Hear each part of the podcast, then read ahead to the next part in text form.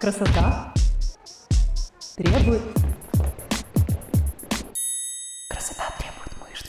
Привет! Это подкаст «Красота требует мышц». Меня зовут Галина Огневая, и я практикующий онлайн-фитнес-тренер. Каждую среду мы говорим про тренировки, пищевые привычки, мотивацию и любовь к себе.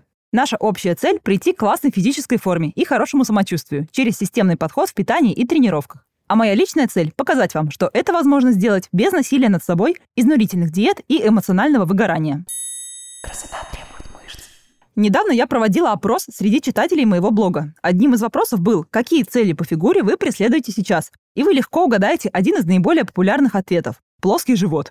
Обычно девушки описывают эту цель разными формулировками. От вполне очевидных – убрать валик на животе, сделать плоский спортивный животик с полосочками или рельефный пресс на 6 кубиков, до более жестоких по отношению к себе, типа убрать висячее пузо или спасательный круг. То, как выглядит наш живот, результат влияния множества факторов. Живот может выпирать, торчать и быть видимым сбоку по разным причинам. А в интернете можно найти множество вариантов решений и рецептов, обещающих вам плоский рельефный животик. И классификации выпирающего живота вам расскажут, и различные упражнения, рабочие и нерабочие, и специальные диеты и авторские методики. Но что из этого действительно стоит вашего внимания? Что влияет на то, что наш живот выглядит не так, как мы хотим? И стоит ли нам вообще стремиться к максимально плоскому и рельефному животу? И насколько это физиологично и реально для тех девушек, кто тренируется для себя? Я не раз сталкивалась с ситуацией, когда человек вполне себе успешно худеет, чувствует себя замечательно и легко, а вот сантиметрами в области талии справиться ну никак не может. У меня у самой был период, когда я весила меньше, чем сейчас, но низ живота визуально выделялся.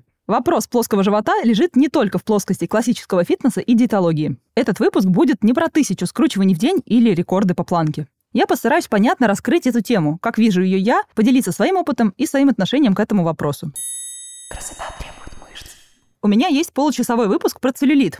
Там я очень подробно рассказывала, как часть женской физиологии, которая никогда никого не волновала, за несколько поколений превратилась в повод для массовой истерии. Если вы его не слушали, обязательно послушайте. Так вот, в том выпуске я рассказывала, что в разные времена представления о привлекательности женщин были отличными. Долгое время оценка внешнего вида девушки или женщины имела отношение только к ее детородным функциям, и большой живот был скорее показателем здоровья и достатка. Вплоть до 18 века эталоном считалась пышная женщина с округлым животом и аппетитными складочками. Потом появилась мода на корсеты чтобы и пышность форм была, и изгибы с намеком на хрупкость и благородство. Затем полнота полностью вышла из моды. Пышнотелыми были только крестьянки, а более привлекательным стал образ бледной, худой и мечтательно грустной девушки из французских романов. В 60-х годах с развитием медиа начался определенный сдвиг в сторону все более спортивного и стройного тела. Твердый как камень живот стал высшим показателем страсти и упорного труда, а полнота – символом слабости и лени. В 90-х годах наверняка многие из вас помнят тренд на обнаженный живот, пирсинги в пупке и низкую посадку джинс, которая, кстати, снова вернулась в моду. Я очень рада, что в наши дни появилась тенденция на более мягкое отношение к своему телу,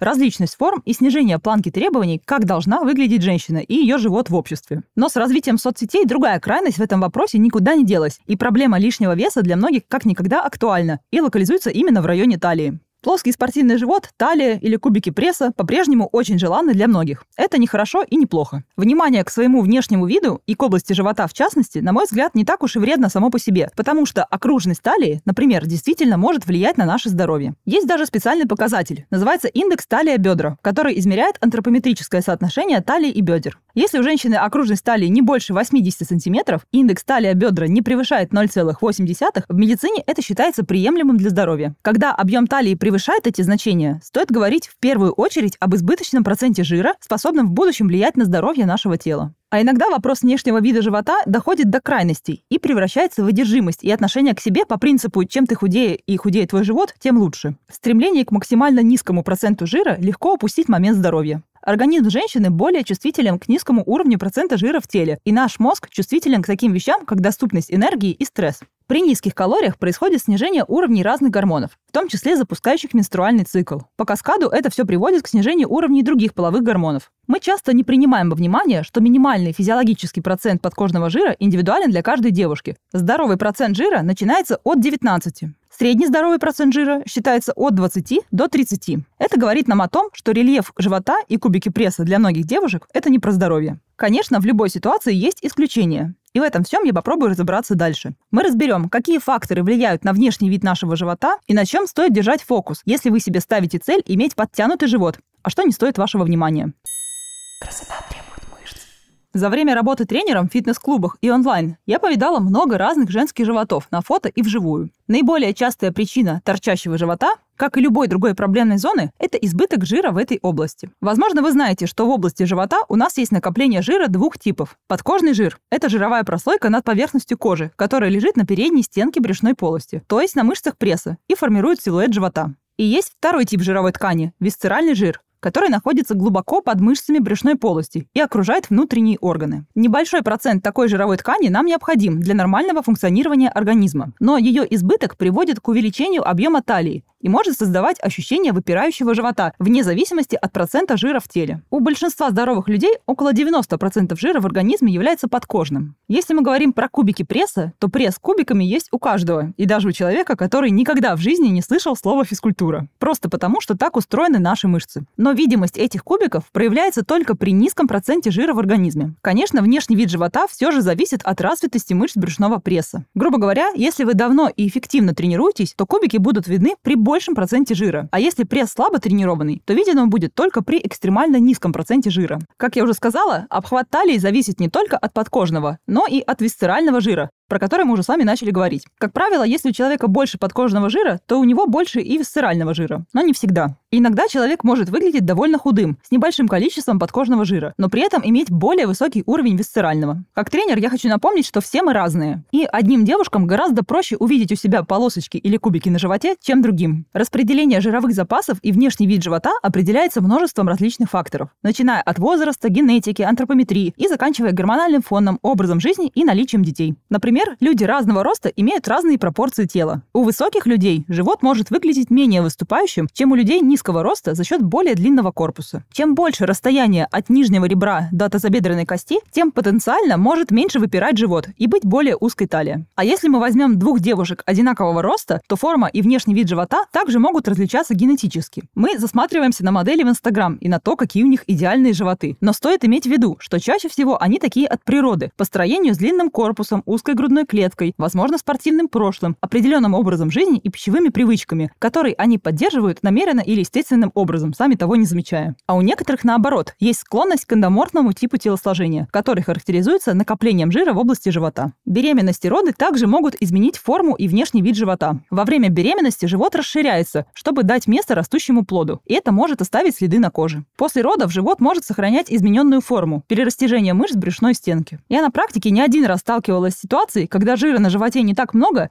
а перерастянутая кожа создает эффект висящего живота. Но я также видела примеры девушек, у которых, несмотря на растянутую кожу после родов, живот абсолютно плоский и спортивный. В норме мышцы после родов начинают возвращаться к своему нормальному состоянию, но этот процесс может занять время, и иногда необходимо подключать специальные упражнения и техники. С возрастом происходят естественные гормональные изменения, и внешний вид живота в 18 и в 45 сильно отличается. После менопаузы происходит перераспределение жира из-за гормональных изменений и, например, ноги могут стать стройнее, а живот растет. Но это не значит, что с этим ничего невозможно сделать. Просто с возрастом требуется больше сил. Что касается гормонов, вы могли встречать название кортизоловый живот и вообще различные классификации животов по гормональному параметру. Лично я считаю все эти классификации каким-то запугиванием и склонностью к упрощению причины. Очень легко сказать, что у вас живот и во всем виноват кортизол. По мне это звучит так же, как гинеколог говорит, что все проблемы от того, что ты не рожала. Логика здесь следующая. Мы испытываем хронический стресс. Это выражается в плохом сне, ощущении непроходящей усталости, вялости, тревожности. Стресс сопровождается повышенным уровнем кортизола. Нам постоянно хочется что-то съесть, причем чаще всего сладкого или жирного. Избыток калорий запасается, а кортизол способствует локальному отложению жира именно в области талии и живота. Это самое простое и доступное жировое депо. Кортизол – это триггер, Основной причиной так или иначе является избыток калорий, иначе откладывать было бы нечего. Это важно для понимания и разработки стратегии коррекции этой проблемы.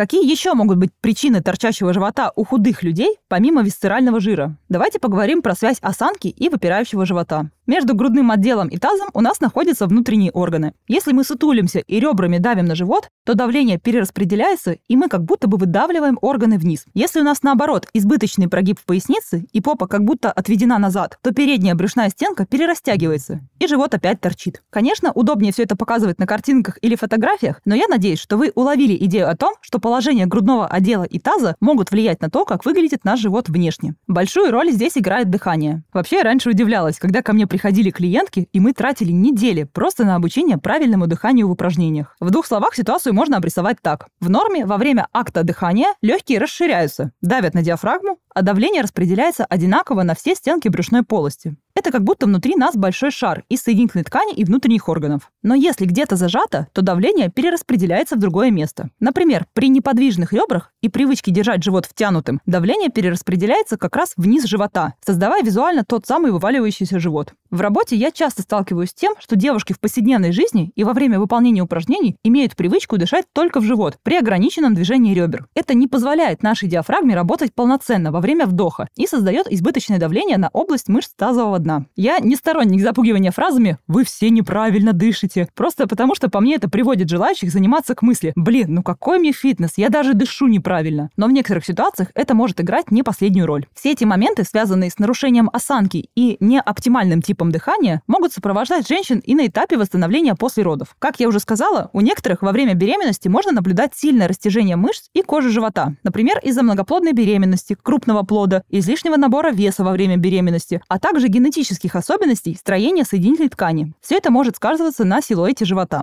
Частые вздутия и состояние работы ЖКТ также напрямую влияют на внешний вид талии. Из того, что лежит на поверхности, именно в вопросе питания, довольно распространена лактазная недостаточность. Она есть у 70% взрослых. С возрастом у нас снижается активность фермента, расщепляющего лактозу, в результате чего часть ее не всасывается, что вызывает в толстой кишке неприятные ощущения, вздутие живота, метеоризм и другие. Насколько я знаю, такое может происходить ежедневно, если в рационе человека молочных продуктов или лактозы много, а активность фермента низкая. Дело даже может быть не только в молочке, но и в других, менее очевидных продуктах. В нашем тонком кишечнике не все вещества всасываются одинаково. Некоторые углеводы под действием нормальной флоры ферментируются с образованием газов и также могут вызывать вздутие. Отдельно хочу добавить пару слов о клетчатке. Клетчатка некоторое время назад пропагандировалась как решение всех бед в рационе. Чуть что, ешь клетчатку. Но все есть лекарство и все есть яд. И чрезмерное потребление может привести к повышенному газообразованию и вызывать вздутие. К таким овощам можно отнести брокколи, цветная или брусельская капуста, спаржа, кабачки. В общем, все то, что принято считать полезным и ППшным. Поэтому строить свой рацион исключительно из белка и зеленых овощей для плоского живота может сработать ровно наоборот. Кстати, люди, соблюдающие веганскую диету, здесь особенно в зоне риска ввиду большого количества сои и других бобовых в рационе. Несмотря на то, что я привожу много разных причин, почему ваш живот может выпирать и торчать, на мой взгляд, именно процент жира в большей степени определяет, как выглядит ваш живот сбоку и его объем. Если вы посмотрите, например, на выступающих спортсменок из категории фитнес-бикини, у них можно наблюдать и гиперлордоз, и даже диастаз в некоторой степени. При этом они могут иметь вполне просушенный и рельефный живот. Это не значит, что нужно всем обязательно сушиться до минимального процента жира, но можно адекватно оценить, с чем именно вам нужно работать и на что сделать акцент. Надышать себе пресс, конечно, можно, но если он будет скрыт под слоем жира, то результат не будет заметен внешне, как ни старайтесь. Красота требует в интернете можно встретить всякие чудные советики для плоского живота. Когда я готовилась к этому выпуску, я вбила в гугле запрос «Как сделать живот плоским?». Много насмотрела всякого, но собрала для вас антитоп советов для плоского живота. И первый у нас на очереди классика – обертывание пленкой. Честно, я думала, что этот миф давно все знают, но даже здесь, в Португалии, в 2023 году, я регулярно вижу в раздевалке девушек, которые обматываются пищевой пленкой, и мне прям становится больно. Жир не выходит через пот. Такого механизма в организме просто нет. Более обильное потоотделение всего лишь заставит вас потерять больше влаги во время тренировки. Естественно, вся потерянная влага вернется, и на объем живота это никак не повлияет. А все, что вы заработаете, это раздражение кожи как минимум. Вода с яблочным уксусом. Нам абсолютно не нужно помогать организму выводить никакие токсины или как-то пытаться регулировать pH-баланс. Наш организм – это прекрасная саморегулирующаяся система. И главная помощь, какую мы можем дать нашим органам выведения, это им не мешать. А с такими экспериментами вместо плоского живота легко можно получить раздражение желудка, эрозию пищевода, обострение кислотного рефлюкса и прочие некрасивые вещи. Туда же мы сами отправляем любые диетические советы типа «добавьте вот этот волшебный продукт в еду каждый день». Последнее, что я встречала, это с какого-то перепугу оливковое масло. Сбалансировать жировую корзину важно и полезно. Но если хоть чуть-чуть подумать логически, то пара ложек масла в салат легко могут дать вам профицит калорий, который приведет к отложению жира, в том числе на животе. Нет какого-то магического продукта, который будет сжечь жир в нужном нам месте. Про приправы, авокадо, орехи, диетические продукты, полтора литра воды в день и прочие советы я даже не буду комментировать. Теперь к более серьезным вещам. Могут ли помочь упражнения на пресс сделать плоский живот? Да, но это работает не так, как многие себе представляют. У большинства представление о процессе сжигания жира в области живота логичным образом связано с ощущением жжения. Именно по этой причине мы можем наблюдать вечно забитые тренажеры для скручиваний и кучу различных марафонов на пресс. Сжигание жира в каком-то определенном взятом месте невозможно физиологически. Не существует упражнений и методик, чтобы убрать жир только на животе или талии, кроме липосакции. У меня, кстати, был очень интересный выпуск с пластическим хирургом. Послушайте, если не слушали. В интернете в нескольких статьях на тему плоского живота я наткнулась не только на рекомендации выполнять классические упражнения на кор и пресс, но и прыжковые вариации упражнений. Хочу предостеречь, что все это к плоскому животу никакого отношения не имеет. Единственное, что эта вся суета делает, создает ощущение того, что вы прям молодцы, пропотели как надо и, как вам кажется, потратили больше калорий. Лично я против прыжков ничего плохого не имею. Мое волейбольное прошлое дает о себе знать. Но я хочу, чтобы вы понимали, что степень усталости на тренировке не определяет эффективность жиросжигания. И в некоторых случаях, например, после родов, прыжки – это вообще не лучший выбор для тренировок. Но и говорить, что любые упражнения бесполезны, тоже нельзя. Изолированные упражнения на прямые мышцы живота помогают сделать их более видимыми визуально. Так сказать, проявить кубики, если это ваша цель. Для плоского живота нам нужны не просто кубики, а сильный каркас мышц кора. Поэтому важно тренировать все четыре основные мышцы – прямую, внутреннюю и наружную косую и поперечную. В норме они работают в синергии, содружестве и создают сильный каркас, соединяющий верхнюю и нижнюю части тела. Сильная поперечная мышца живота, хоть и не видна глазу, играет очень важную роль и уменьшает объем брюшной полости, участвует в стабилизации поясничного отдела и костей таза. Красота требует мышц. Мы с вами уже определили, что плоский живот – это невысокий процент жира, сила и контроль глубоких мышц живота, осанка и оптимальное распределение внутрибрюшного давления. Лишние сантиметры стали уходят только тогда, когда вы снижаете общий процент жира. И для этого в первую очередь нужно сфокусироваться на питании. То есть мы с вами снова говорим про калорийность рациона. Чтобы уменьшить объемы, задача создавать именно дефицит калорий за счет сокращения питания или, наоборот, увеличения активности, или того и другого. Почему я снова напоминаю об этом? Чем быстрее вы откажетесь от того, что не работает, тем быстрее вы придете к тому, что работает. Девушки, с которыми мы работаем, могут терять от 2 до 5 сантиметров талии за месяц. Скорость снижения объемов определяется размером созданного дефицита калорий, а также исходным процентом жира. Чем меньше лишнего, тем труднее организм расстается с запасами. Что делать тем, у кого верх тела худой, могут быть видны даже пару кубиков, и вы в целом понимаете, что худеть вам некуда, но низ живота торчит. Если верхняя часть тела и так обезжиренная и худеть некомфортно, можно поработать над изменением пропорций и развитием мышечной массы. Такая стратегия поможет сделать желаемые пропорции тела, уравновесить фигуру, и в дальнейшем легче будет убрать жир с проблемных зон, а также легко поддерживать результат и здоровый процент жира в теле. Бонусом такая стратегия позволяет не проваливаться на низкую планку по калориям, повысить свою калорийность поддержки, то есть это позволяет есть больше и не набирать лишнее, или худеть на более комфортных условиях тренировках необходим грамотный тренинг на все тело, с акцентом на работу над осанкой и укреплением мышц скоро. Иногда могут быть некоторые нюансы. Например, научиться активации мышц тазового дна и правильному дыханию во время нагрузок. Сложно уместить все рекомендации по теме тренировок мышц тазового дна в этом выпуске. Он и так получился довольно насыщенный. Если в двух словах, то важно уметь грамотно включать в работу мышцы тазового дна во время выполнения силовых упражнений. Это крайне полезный навык не только для девушек после родов или уже с имеющимися проблемами, но и отличный инструмент профилактики этих самых проблем, особенно когда речь идет о силовом тренинге. В большинстве случаев этому можно научиться в процессе тренировок, во время выполнения упражнений, и не нужно выделять месяцы только на тренировку тазового дна. Хотя при некоторых состояниях и необходима небольшая подготовительная работа. Правильное положение позвоночника позволяет визуально сделать живот более подтянутым. По этой причине важно работать над укреплением мышц спины и кора, а также поддерживать тонус ягодичных мышц, чтобы предотвратить передний наклон таза. Короче, качаем спину и ягодицы, девочки. Это все еще не только красиво, но и полезно.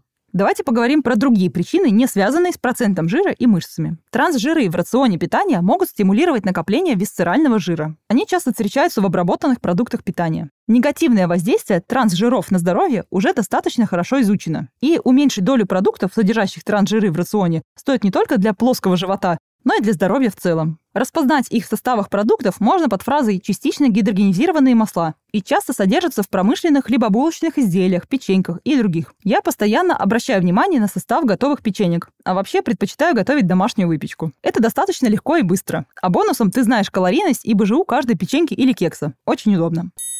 Красота требует мышц. И вместо вывода я хочу с вами порассуждать, а насколько вам вообще нужен плоский живот? Вот чтоб с кубиками и полосочками. И что вы готовы для этого делать? Если вы себе ставите цель иметь живот, как у фитнес-бикини, то вы должны понимать, какие силы они прикладывают для этого. Бодибилдинг – это отчасти спорт иллюзий, правильного освещения и позирования. Вы видите фотографии со сцены и думаете, что спортсмены живут с абсолютно плоским и рельефным животом круглый год. Но правда в том, что такую суперсухость крайне сложно поддерживать все время. Да и никто так и не делает. Выступление на соревнованиях – это пиковая форма. Я уже не говорю про фармакологическую поддержку в этот период. Я не говорю, что прийти к такой форме нереально. Просто достижение такой формы требует достаточно много сил и ресурсов. Это же относится и к фитнес-дивам в Инстаграме. Я не буду здесь никого перечислять, вы точно кого-нибудь дознаете. То, как они выглядят, это результат их образа жизни. Умение пользоваться камерой, уметь видеть правильный свет и знать свои углы съемки, как бы так встать, чтобы получилось эффектное фото? А в некоторых случаях к правильному ракурсу и освещению добавляется правильная обработка. Я, как всегда, не говорю, что это хорошо или плохо. Это то, на что многим из нас приятно смотреть, что нас вдохновляет меняться и ставить себе какие-то новые цели, в том числе по фигуре. Я в этом выпуске хочу донести главную идею. Постоянные изменения не происходят временными способами. Если вы встали на путь изменений, вы должны отдавать себе полный отчет, что и зачем вы делаете, даже если это не до конца вам понятно. И еще, если тема плоского живота вас слишком сильно напрягает и страдает ваше принятие себя и самооценка, то выходим из Инстаграма в реальную жизнь и смотрим по сторонам. У большинства из нас нет абсолютно плоского живота и кубов пресса. И этот факт никак не влияет на нашу успешность, привлекательность и сексуальность. Лично я понимаю, что моя конституция тела не позволяет мне круглый год иметь прям кубики. Если я буду стараться обезжириться любой ценой, то это не улучшит мое качество жизни, а наоборот. Я, как и большинство моих подопечных, хочу становиться сильнее и выглядеть лучше, но совершенно не стремлюсь к экстремальному рельефу. Я понимаю, что мое тело выглядит подтянуто и привлекательно не тогда, когда на нем нет ни жиринки, а когда у меня развитые мышцы и здоровый процент жира, много сил и энергии. Я понимаю, что я могла бы сидеть на низких калориях и начать активно делать кардио, но для меня достаточно быть просто спортивной и подтянутой. Это прекрасное состояние, когда и выглядишь, и чувствуешь себя отлично, ведя свой обычный образ жизни. Внешний вид вашего тела – это то, что нельзя купить, а можно только заработать. Накопить необходимые знания и развить подходящие навыки. Это все требует времени, терпения и усилий. Все мы разные, и что на 100% подходит одному, может не подойти и на 30% другому. Вообще, телостроительство – это изучение себя и своего тела в первую очередь. И это может отпугивать своей сложностью на старте, но по факту сложного ничего там нет. Просто есть объем знаний, в которых нужно разобраться, и понять, как это можно применить именно к себе. И на это требуется время и приличное количество ошибок. Похудеть просто. Порельефиться – нет. Хотя слова «стройный» и «рельефный» многими используются как синонимы, между этими понятиями огромная разница. Любой человек может похудеть, если решится, но далеко не каждый способен достичь рельефного, прорисованного, подсушенного вида. Оцените, насколько в вашей жизни действительно есть ресурс для достижения такой цели. Плоский живот и поддержание низкого процента жира – это в первую очередь про образ жизни, продвижение и сбалансированное питание. Физические нагрузки помогут лишь в том случае, когда вы тренируетесь регулярно. Одна тренировка до изнеможения не уменьшит вашу талию, даже пять тренировок подряд с этим не справятся. Для того, чтобы добиться заметных изменений и сохранить их, нужно тренироваться неделю за неделей, месяц за месяцем. И очень важно найти тот вид физической нагрузки, который приносит вам удовольствие, и тот режим, который вам будет легко поддерживать. И чтобы вы могли сделать тренировки частью своей жизни. Тренироваться регулярно, получая положительные эмоции, а не заставлять себя и страдать во имя каких-то там кубиков. И на этом заканчиваем сегодняшний выпуск. Большое спасибо, что дослушали его до конца. Подписывайтесь и оставляйте ваши комментарии. Ваша обратная связь поможет мне делать выпуски еще интереснее и информативнее. Если вы не подписаны на меня в Инстаграме, обязательно подпишитесь. Там вы сможете больше узнать обо мне, моем подходе, а также задать вопрос и получить ответ. А самые частые вопросы я буду разбирать в эфире подкаста. Услышимся с вами в следующем выпуске уже через неделю. И помните, что красивое тело требует не жертв, а любви к себе и немножечко дисциплины. Пока. Красота требует